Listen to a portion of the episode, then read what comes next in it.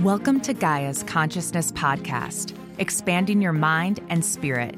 Learn even more at Gaia.com. Watch interviews, movies, and original series created to empower the evolution of consciousness.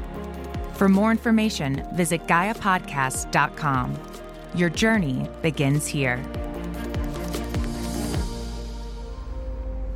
Do you feel your intuitive capabilities have taken a bit of a bashing over the past couple of years?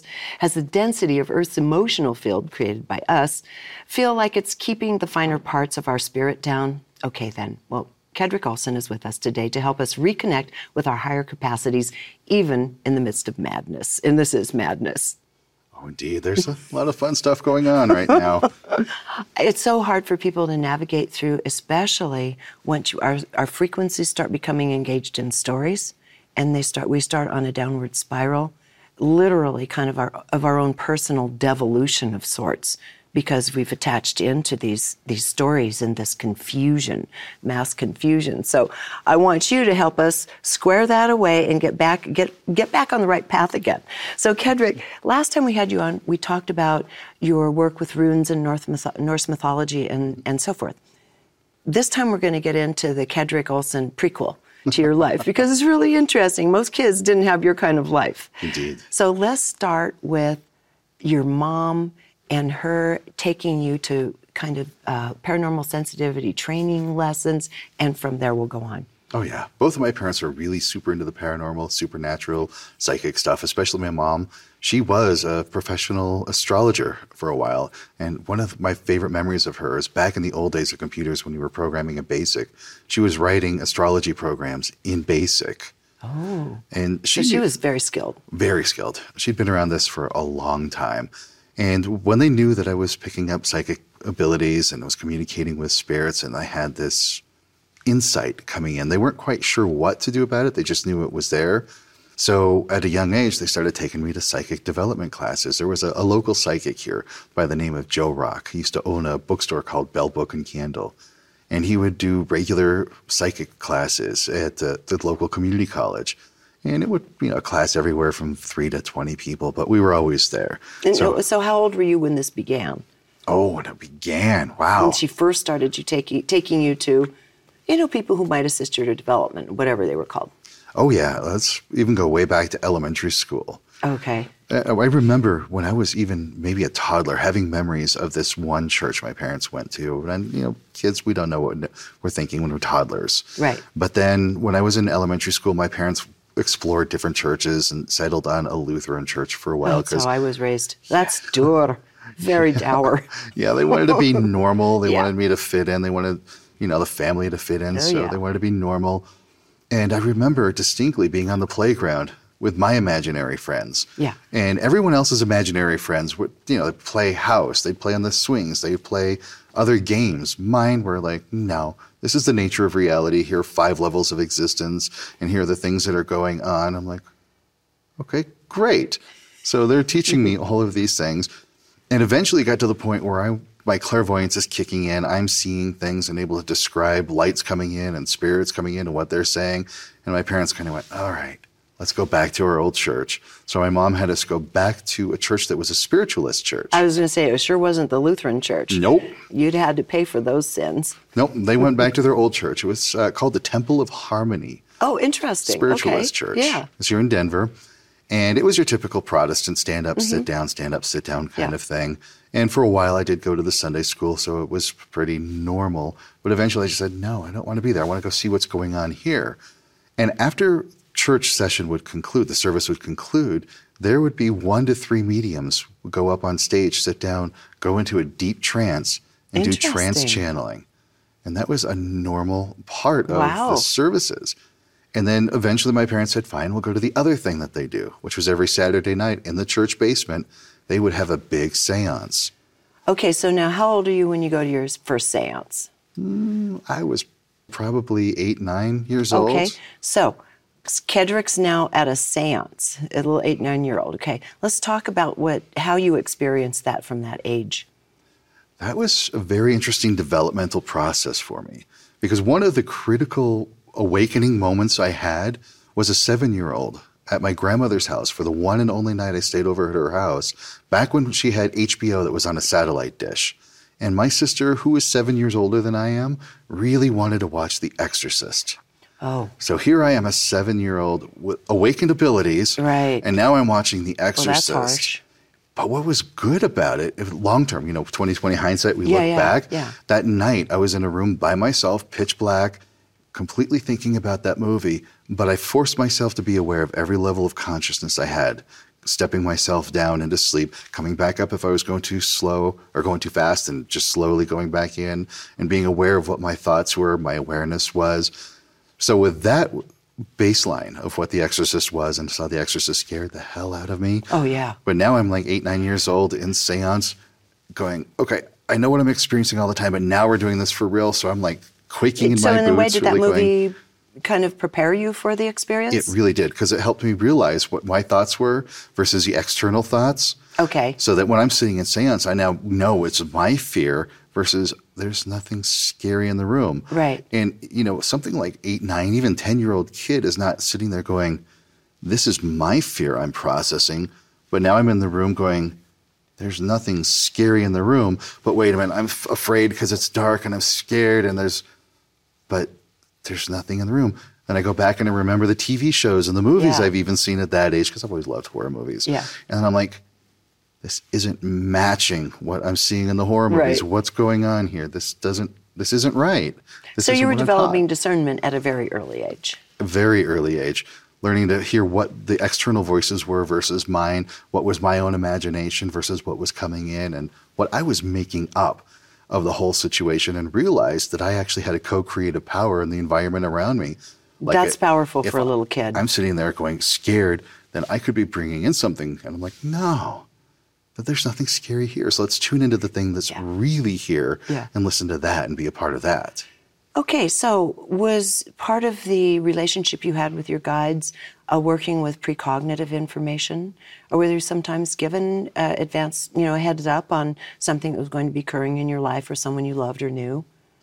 Rarely did I get precognitive information. Rarely was I any any sort of prophecy type thing, which was kind of frustrating. Frustrating because I would Mm-hmm. love to that, know. yeah. But it was more of advanced training. Yes. Like here's how consciousness works. Here's how Nature of reality. work. The nature of reality. And that, th those are the tools you were going to navigate with, with the rest of your, for the rest of your life. exactly. Yeah.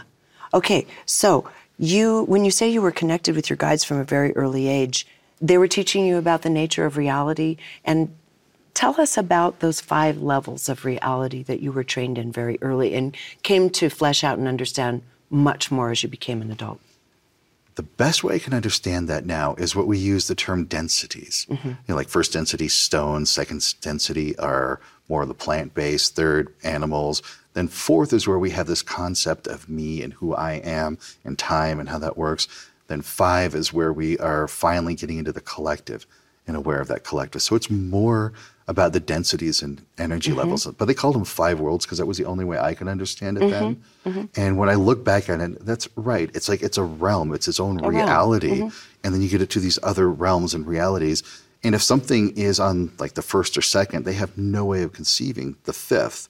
And so it's just like this advancement process and realizing it, it really is the sixth, which is all encompassing, that everything is the all and it comes from the all and it's all the same thing, just different densities of that which we would perceive as a world, as a realm, when it really isn't. Yes, and when you're using the terminology such as realm, it can get into Hermetic and other texts that have to do with the realms of uh, being, uh, the various realms of entities, uh, higher and lower, Earth being somewhere in the middle in their in their understanding of it, and that gets into a whole other connotation of realms because it's starting to bring in the nature of the learning or development of various species in various realms. And we, we, we're very hier- hierarchical by nature. I think human beings like to put everything in a category above and below. And uh, it's been explained to me many times it's not the right way to look at it. Each one's developing in its own right. We've all been part of much of it. But just to put that out there, some of what we'll talk about does have to do with our intermingling with realms that might be learning a different kind of lesson that has to do with usury of energy, that has to do with taking instead of giving. Mm-hmm. And then we have the higher realms, which are more of giving than taking. And we get to play in this middle with both sides all the time and we see where we land, right? Exactly. And we're going to be talking we're going to be talking about some of that. Excellent. Okay, good. So, if you don't mind just introducing that part of it, is our play with the consciousness above and the consciousness below beyond the notion of the mineral kingdom, animal kingdom, and so forth. Absolutely. One of the ways I like to think of this is that we are a complex being in and of itself, mm-hmm. that we have a mental body and an emotional body. The mental body is great at organizing and putting information in a nice linear fashion, where the emotional body is great with feeling and perceiving emotions and mm-hmm. has uh, to do with memory. But then we have the ethereal body, which relates to the physical body, that they correlate one to another. One happens to the other, they both affect.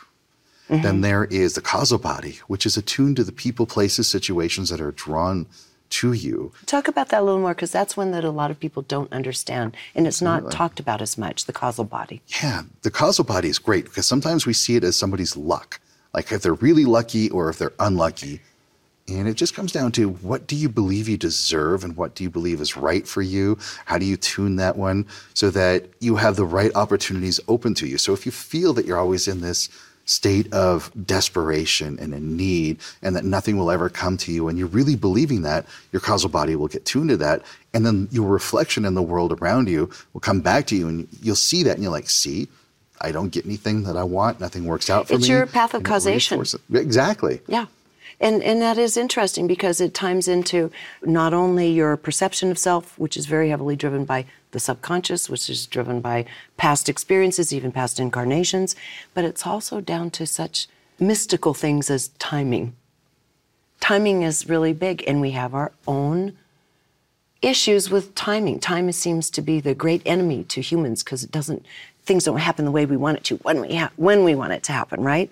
But if you can just just be with timing and know when the window's open and closed. Talk about timing in this. Yeah, I love to refer that as synchronicity. Mm-hmm. When you're connecting with higher being and you're moving yourself into the higher state of mind, you're enacting your will, your purpose in the mm-hmm. world, you're doing the right things in the right way for the right reason. Timing of things just Flows. works out. It's like you don't have to push. You don't have to make things really happen right. because they just happen. And when I get into the magical realms, what I call the difference between operant versus transcendent magic. Operant magic is I'm doing the spell to get the right lover, the right car, the right job. Transcendent magic is I'm working on myself to bring myself to a higher state yes. of being so that the right lover is drawn to me, the right job is drawn to me, the right car yeah. comes my way, and I don't have to chase those things. No, you don't. Uh, do you mind if I give one example of yes. in my own life where that happened that was so beautiful? I'll make it brief. I was speaking with my teachers, you know, in, in the other realms, right? And they were saying, do something about the trees. And I thought, who, me? Who are you talking to? What do you mean, do something about the trees? And I love trees, but what am I supposed to do about the trees? So, that, you know, a little time passed, and suddenly this opportunity came to do a documentary based on a Pulitzer Prize winning series called Sierra in Peril. Uh-huh. And so I said, yeah, I was with PBS. I said, yes, let's do this thing. They, they said, let's do it. Even though the timing was way off, environment wasn't in anymore, you know, recession and all that, let's do it. Money came quicker than anyone thought. And when it was time to start doing the project, everyone at every level of government, every agency said yes. Nice. And it ended up getting four Emmy nominations. I'd never done a, produced a documentary, and I wrote it too. I hadn't done any of that before. Every force lined up that it far exceeded everyone's expectations. And I thought back when it was all over, you do something about the trees. And it was all about the trees and the water and air of the Sierra. And it was, it was, it was destined, it was programmed in me, so to speak and there was nothing, no door was closed. There was no moment that wasn't opportune. You were perfectly aligned with Will, and everything perfectly. just moved perfectly in place. Yeah, that's one of those Beautiful. where I just look to it as an example of perfect timing. But uh, what about the rest of your life? How are you on that in terms of synchronicity in living your own life? Boy, wouldn't that be boring if everything was constantly synchronous? That's one of the things I had to come to realize is like if I get a green light every time everywhere I'm going, where do I get to learning? stop and mess with stuff, you know, and just to have it take a break? Where's the learning in that? If everything worked out so perfectly and smoothly, Where's the learning? Where's the challenge? Where's that move to grow? Yeah. And so sometimes even those blocks, even those hiccups are those things we need to go, ugh, I hate this. This sucks. But wait a minute. What if this is part of my will to endure this challenge? Even if it's as horrible and awful as it is, what if my higher self came in and said, this is it. This is what I want to experience. So embrace a higher self, go into that moment and go, wow, I love this thing that sucks so bad. Yeah. And I'm going to get into this one. I'm going to hate every moment of it and then get through it. And you're like, oh, wait a minute. Because the more you resist it, the more it's going to stick around. But if you embrace it and go, this really sucks. I hate it, but it's great. then you get through it and you're like, whoa, what did I gain from that? What did I gain from that? This happens a lot, especially, I, I don't mean to be sexist in saying this, a lot with women who are, are trying to uh, attract or even project onto the notion of a relationship. And when you're listening to your higher self, we mistake those messages thinking that's the be all and end all. When oftentimes, when we're given a message, it's only for your next step in life. Can you talk about this phenomena? Because people, mm, you said this was the one. Well, this was the one to learn this thing for right now, right? And some people say, oh, that's just excuse making. Tell us why that's not excuse making. It's the context of the moment. Mm-hmm. Sometimes I, I've actually seen this. One of my craziest stories is I remember spending time setting up a seance for a client. We did this whole, like maybe a half hour. She was really nervous, really like, kind of out of it, not into what we were doing. She just wanted to be out of there, but we did it. We finally got there. We did this whole setup and we got one word. I won't say the word, but we got this one word and then the energy just like vaporized. We're like, what? But that one word she left there, leaving, you know, like, I'm sorry, frustrated, I know, but that's it. Two weeks later, she calls me that, this, and that, and this, and all became because of that one word. It did this, it was life changing. So, in that sense, it was one word could change things. Right. And then other times when we're working with somebody, they're looking for that life shattering, that life big thing. The one and thing. And I get like, well, here, just work on this tiny thing right here, right, right now. And I see their shoulders drop and they're frustrated. And I'm like, I know just do this one thing right now. And then they'll come back later. I'm like, great, now we're going to do this one thing next. Yeah. And then you realize you get to that big picture sometimes, right. stepping stone, step by step by step. And I think that's important. Big boom. Yeah, that's really important for people to realize. Everybody wants the big enchilada. They want the big, the big passion and dharma. They want the big love. Everybody wants the big everything, right? And not stopping to think we have our own developmental process. And you really work with people on the developmental process. Let me ask you a quick question before we go into the clairs. Yeah. Okay. And that is okay, when you say seance, are you the medium in the seance or is someone else the medium? That's how I love doing seances. Is I when I do like a group seance, yeah. it's two hours long. Yeah. I'll start off and I'll do it, yeah. but then I'll get people using the Ouija boards and the automatic yeah, it's writing. So fun. And then eventually I just step back and I let everybody else do it. And then they walk away with the sense, wow, I can connect with the paranormal. I have this ability too. And that's really my subversive I think that's goal great. for it. I love it. I love that everyone else gets to find their own empowerment in that story, rather than the one guru that's doing everything and dispensing all the wisdom and so forth through the beings that are on the other side. I love that. That's a great way to go about it. Okay, let's start talking about the clairs. All right. Isn't that where we get our ears pierced? Yeah, something like Oh. that. Yeah, accessories. so we're talking about clairvoyance, clairsentience, clair everything, clairaudience. Yeah. Yeah, the clairsenses. What I have come to understand about this one, as children, we're born with our physical senses and our clairsenses. Mm-hmm. And just like as kids, we need to learn to develop our, clair- our regular physical senses. You know, a baby may not be able to focus on an object till they get a little bit older because they're developing their physical sight.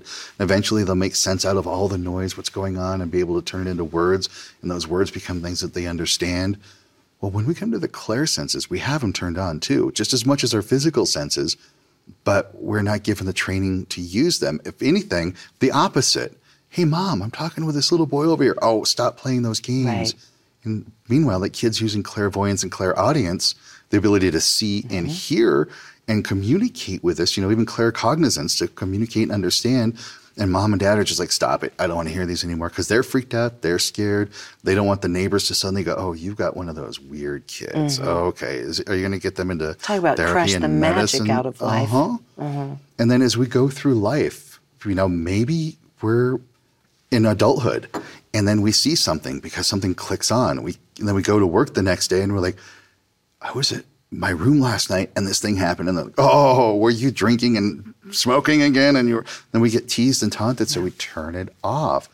But meanwhile, we have all of these abilities still within us, even as adults. Mm-hmm. They're still there, just we haven't developed them, we haven't used them, and we need to. Mm-hmm. And so the clairs, clairvoyance is the ability to see. It's where you have it, it, mimics the physical senses because it's like you can see, but when you have clairvoyance kick in, you may or may not actually get a full visual image of it, but you may actually just be registering visual information.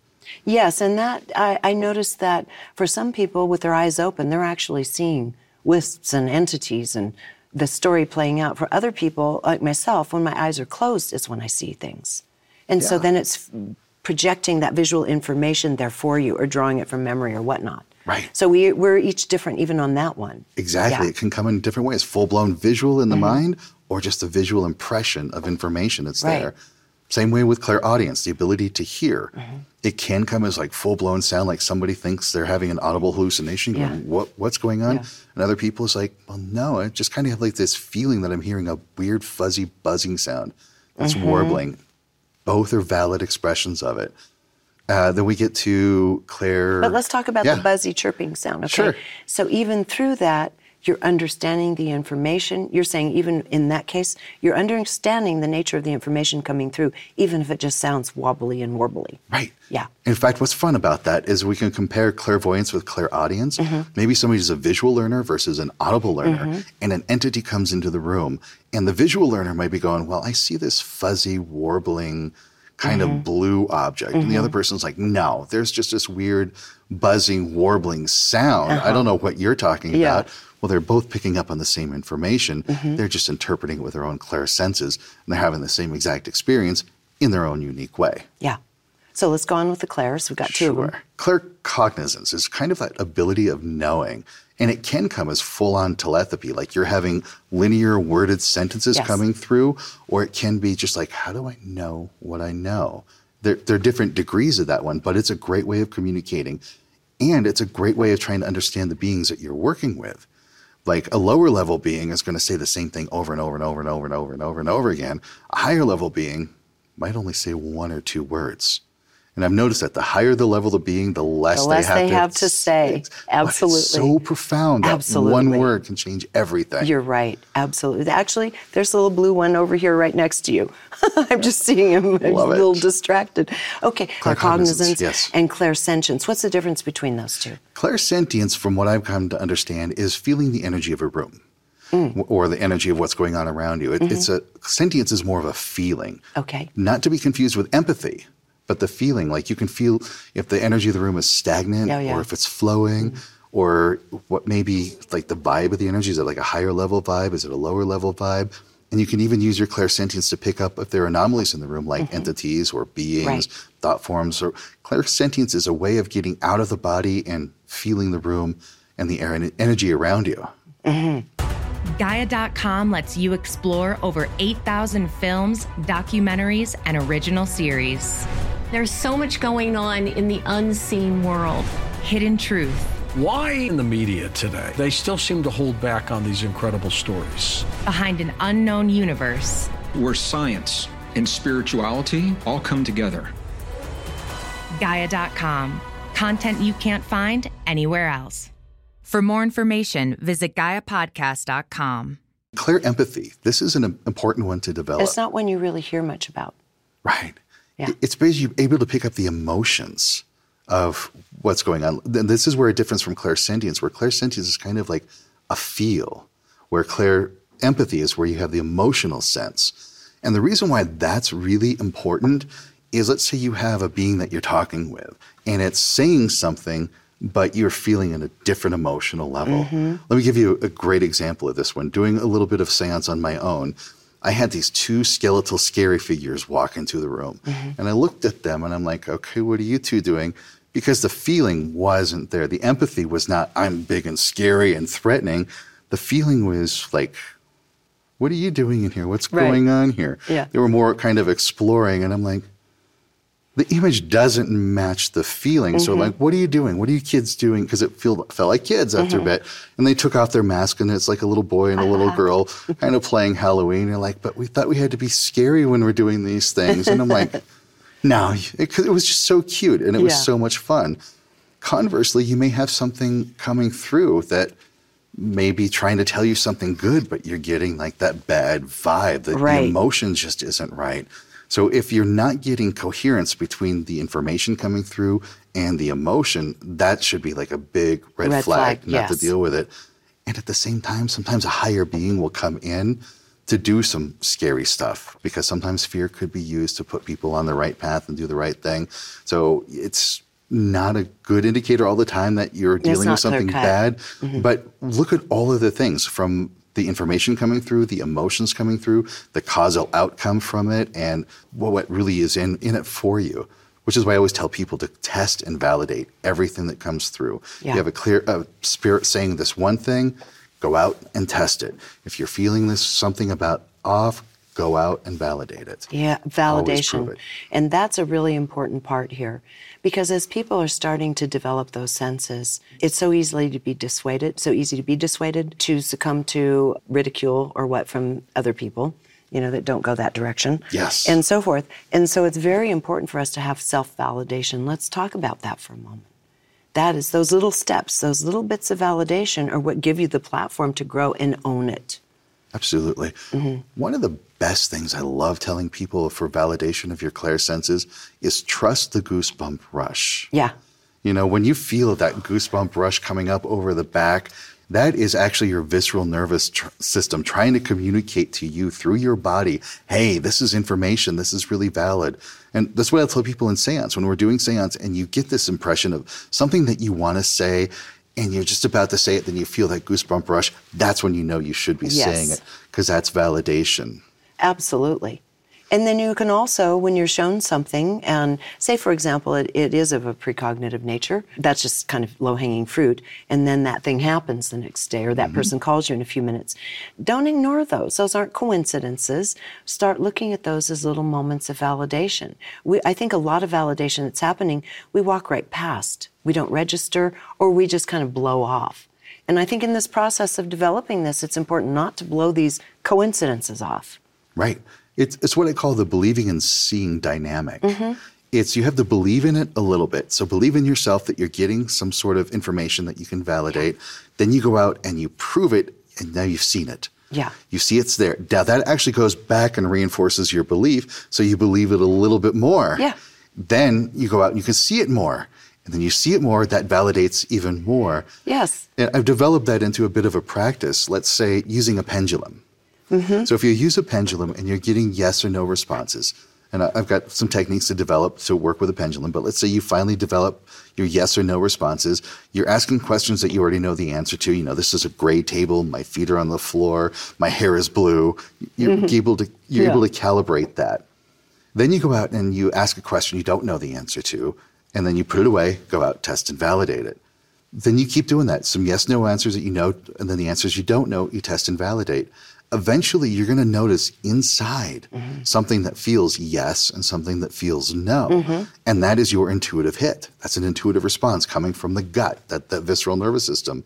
Meanwhile, the brain is going, ish. ick, No, this doesn't make any sense. This isn't rational. This isn't logical. Yes, it's dumb. absolutely. I don't want to believe that Yeah. one. So that's where we we look at that. We go, okay, well, my brain says the logic reasoning says this isn't valid, but meanwhile, your intuition is going ding, ding, ding, ding, ding. So you do the pendulum. You build your yes/no responses. You go out in the world and go, oh, that was right. Oh, that was right. That builds that trust between the visceral and the cognitive, so that now you know when you feel this one thing. There we go. That's my validation, and that's all I need to do. That's all you now need. Now I go prove it. And the word you use is exactly the one I was going to bring up trust, which even spills over into faith and so, of sorts. So I totally have faith that it's all going to work through. Uh, I'll listen to the signs along the way and I'll end up in the right destination. That's a matter of almost faith. But there's a fine line between trust and faith. I'm sure somebody could, a linguistic scholar could go ahead and, and break that down for us. But I find the feeling of trust and it moves into the feeling of faith, so to speak.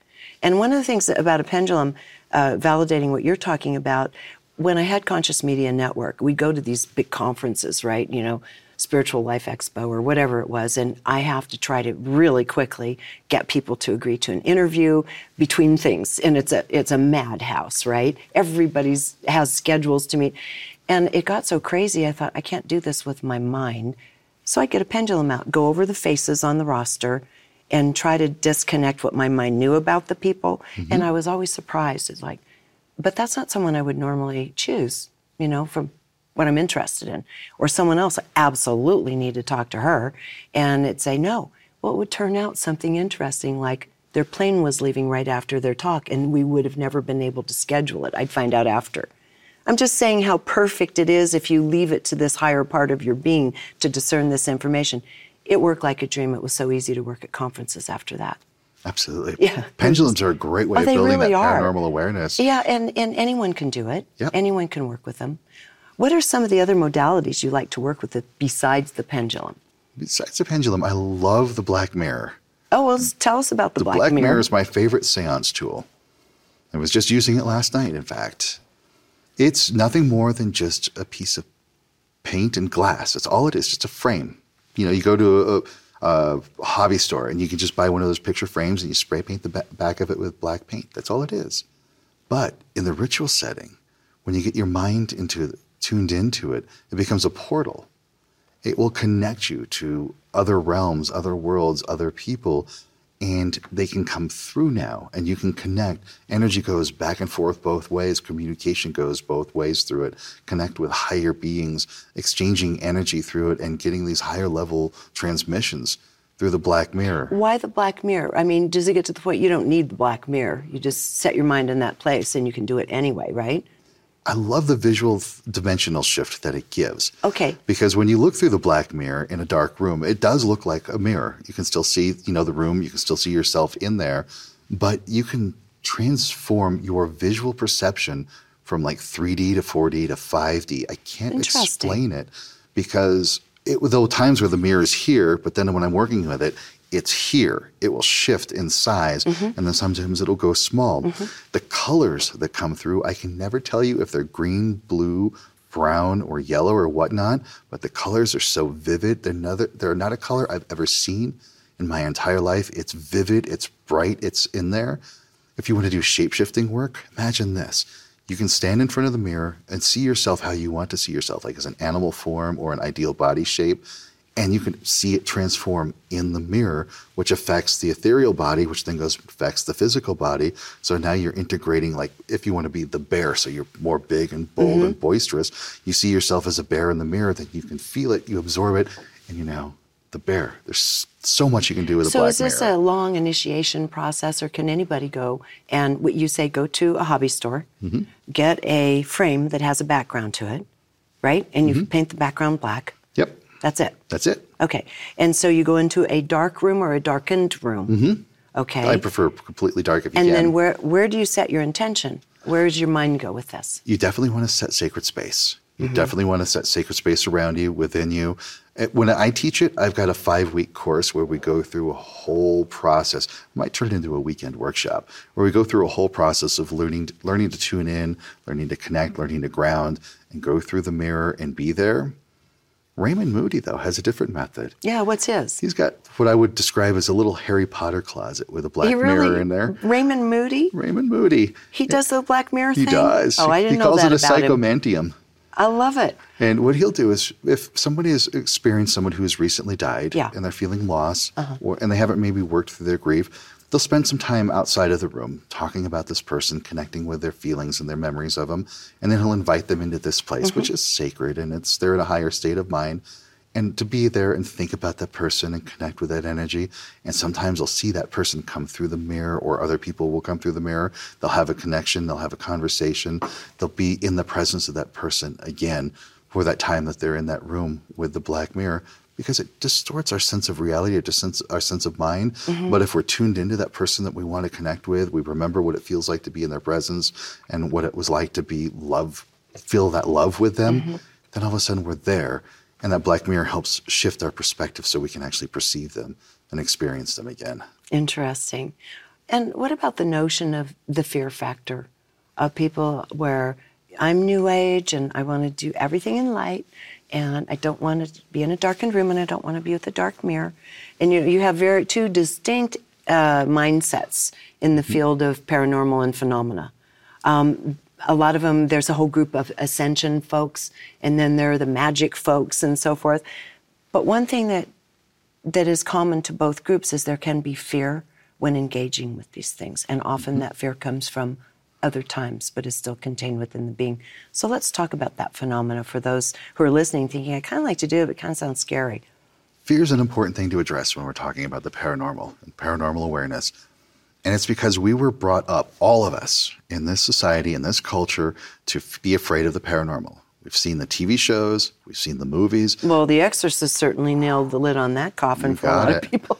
And We've- Carrie. We've had the community leaders tell us this is Yeah. evil and bad. We've had the church leaders pound Yeah. it into our brains. Then when we talk to our friends, our peers, we get laughed at and ridiculed. We don't want to be cast out. Our parents tell us to shut shut up. I don't want to hear it anymore. None of this. So we grew up with fear, and we we instantly associate anything with the paranormal fear based. And let me give you an example of how this is unfortunate.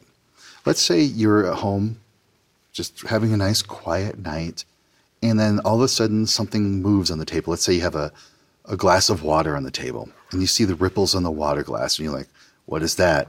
And then all of a sudden the table that it's on starts to go a little bit. You're like, you're going to go, you know, oh, wow, we need to call the exorcist. We need to get them in here. Meanwhile, it probably is just some little kid going, whoa, what's that? through, Hey, yeah. let's play with this. What, what is that? So you're going to call the exorcist to get a kid out of there? It's like, because it's so No. misunderstood. Yeah. Multidimensionality, I, I've said this many times, there is a, a civilization could live in the palm of your hand in one dimension. And if we could see all the dimensions interpenetrating where we are right now, all the host of different kind of beings in the space between you and I, we'd probably go mad. There's a reason dimensions are full stop. You know, you don't bleed through to the others unless you have certain talents and skills and choose to. Right. Right? So there's a reason. I mean, that is our protective shield, is to not be able to go insane with everything going on. That's not our dimension to learn in. That's not our playground. It's someone else's playground. But like you're saying, not to be afraid of the fact that other people are on their playground that might affect ours to an extent. Right. Yeah, it's just we live in a completely paranormal world. I do think the paranormal is all around us all the time. Spirits are everywhere. You know, in this room here, there's a few little things that aren't human. There is one person just kind of walking around. He's just like over here, like you said, you saw the little blue thing. It's everywhere. Mm-hmm. Right. And if we're afraid of it, we're tuning it out. We're blocking it out. Yeah. We're not inviting it as a part of our life. And you're right. There, like, so much could be going on that it's just hard to tune it out. it's really just so much out there. And sometimes it can be disconcerting when you're first waking up to all this. And I remember a few decades ago when I was kind of really awakening myself to all this, someone used to pet my hair a lot. They'd come and they'd just be, I could feel them petting my hair. And at first I'd kind of get the shivers. And then I thought, well, that's okay. You're not doing anybody any harm. And then after a year or two, that wore off and other phenomena happened. And I think once you open this door, it's perfectly natural to start becoming aware of what's surrounding you that we have been blind to. And you know, you strike me as a, for lack of a better word, from the, your deeper past, more of a druidic type of magician. And so let's talk about the way magic interfaces with all of this and what that means. A lot of people are afraid of the word magic hmm. because they're doing they have a connotation of black magic, but white magic is certainly as powerful, if not more powerful in the end.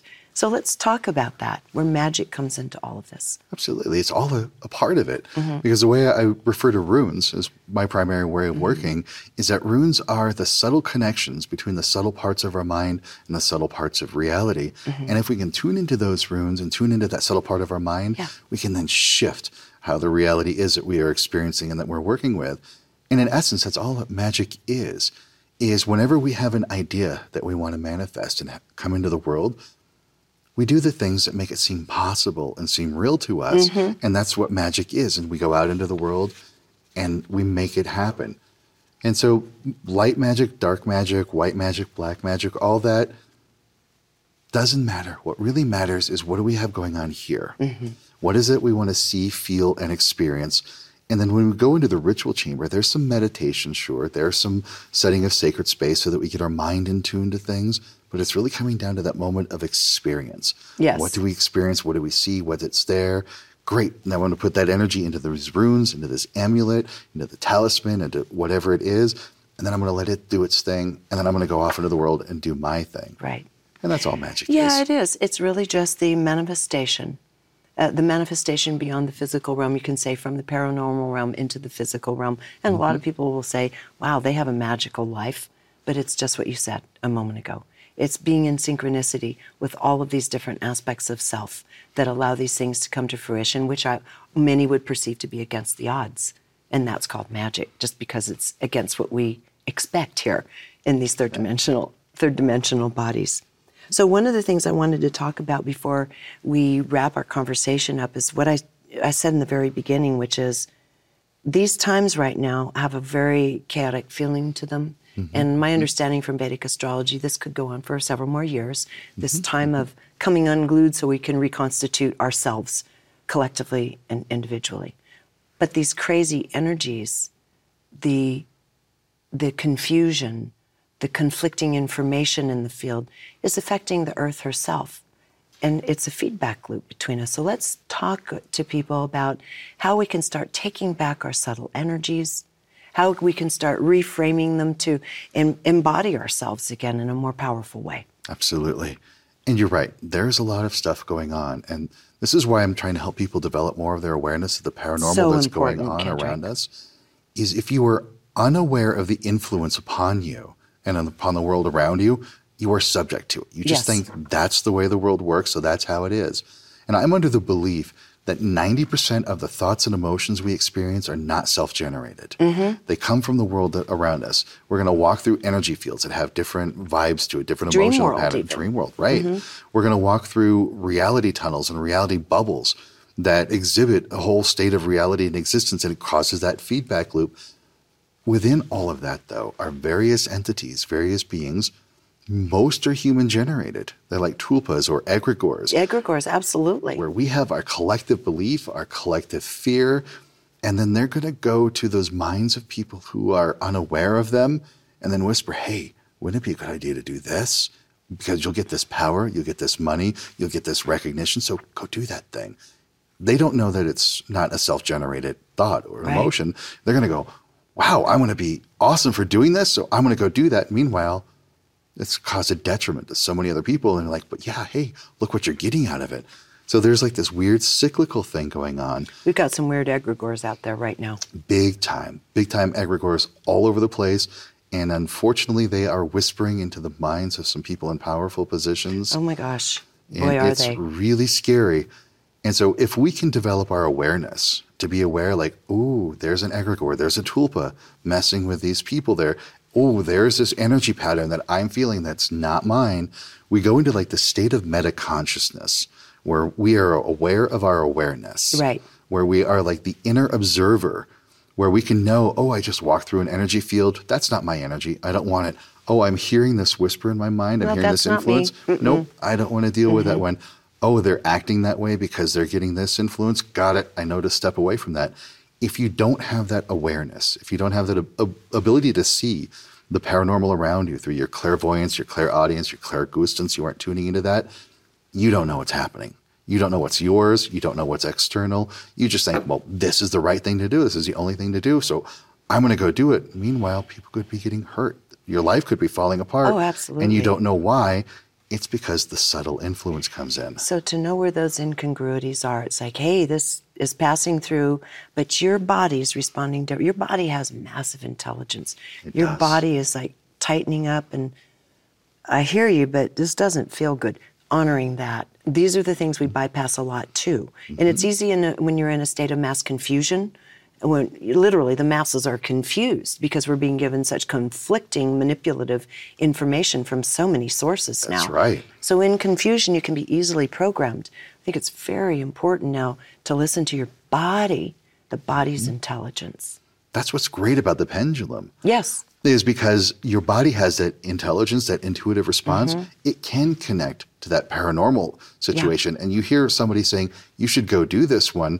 Well, check in your body. Are you getting the yes, no response? If you're not getting that clarity, then when you go back to the pendulum, you're going back to the idiomuscular responses Yes. that are connected to the subconscious parts of your body mm-hmm. so that the conscious mind can then finally pick up on that one because you're finally seeing the movement of the pendulum that goes, no, that's not the right Yeah. thing to do. And I don't need to know why. I just, it's not the right thing to do. It's like, because intuition, the pendulum, okay, I'm not following that. So wherever that came from, I don't want that. Yeah. Go away. Right. And just one other teeny little story before we go. I used to have a hypnotherapy clinic and I really loved working with performance issues in terms of athletes and such, but also uh, took a lot of people onto other life journeys and so forth. But one thing that I started doing that was fascinating, to your point, was I worked with the ideomotor response, classic, classic, you know, hypnosis uh, technique, without words, where I project mind to mind, and then their bodies would twitch their yeses and nos to me and develop a dialogue with their conscious mind, not knowing anything. And it was amazing in the effects that it had because there was no, nothing to interfere with their deeper desires to perform or whatnot. And so the body, just like the pendulum, it showed itself. That's right. We're all it. connected. Uh, Exactly, exactly. I absolutely loved working like that. Any final thoughts before we go, Kaedrich? The final thoughts that I want for everyone to be able to learn is to take some time, no matter what practice you have for spirituality, no matter what paths you follow, just with you. Take time to go in, learn your own inner world. Mm-hmm. Learn to get to this place that I call the inner observer. It's where you, the way you'll know it is you will know your thoughts, you will know your emotions, you will know your bodily sensations, but they're not a part of you. You're able to observe them but you are not observing yourself. You can just observe. When you get to this inner observer place, that's where you can go, oh, this is mine, that's mine, oh, that's not mm-hmm. mine.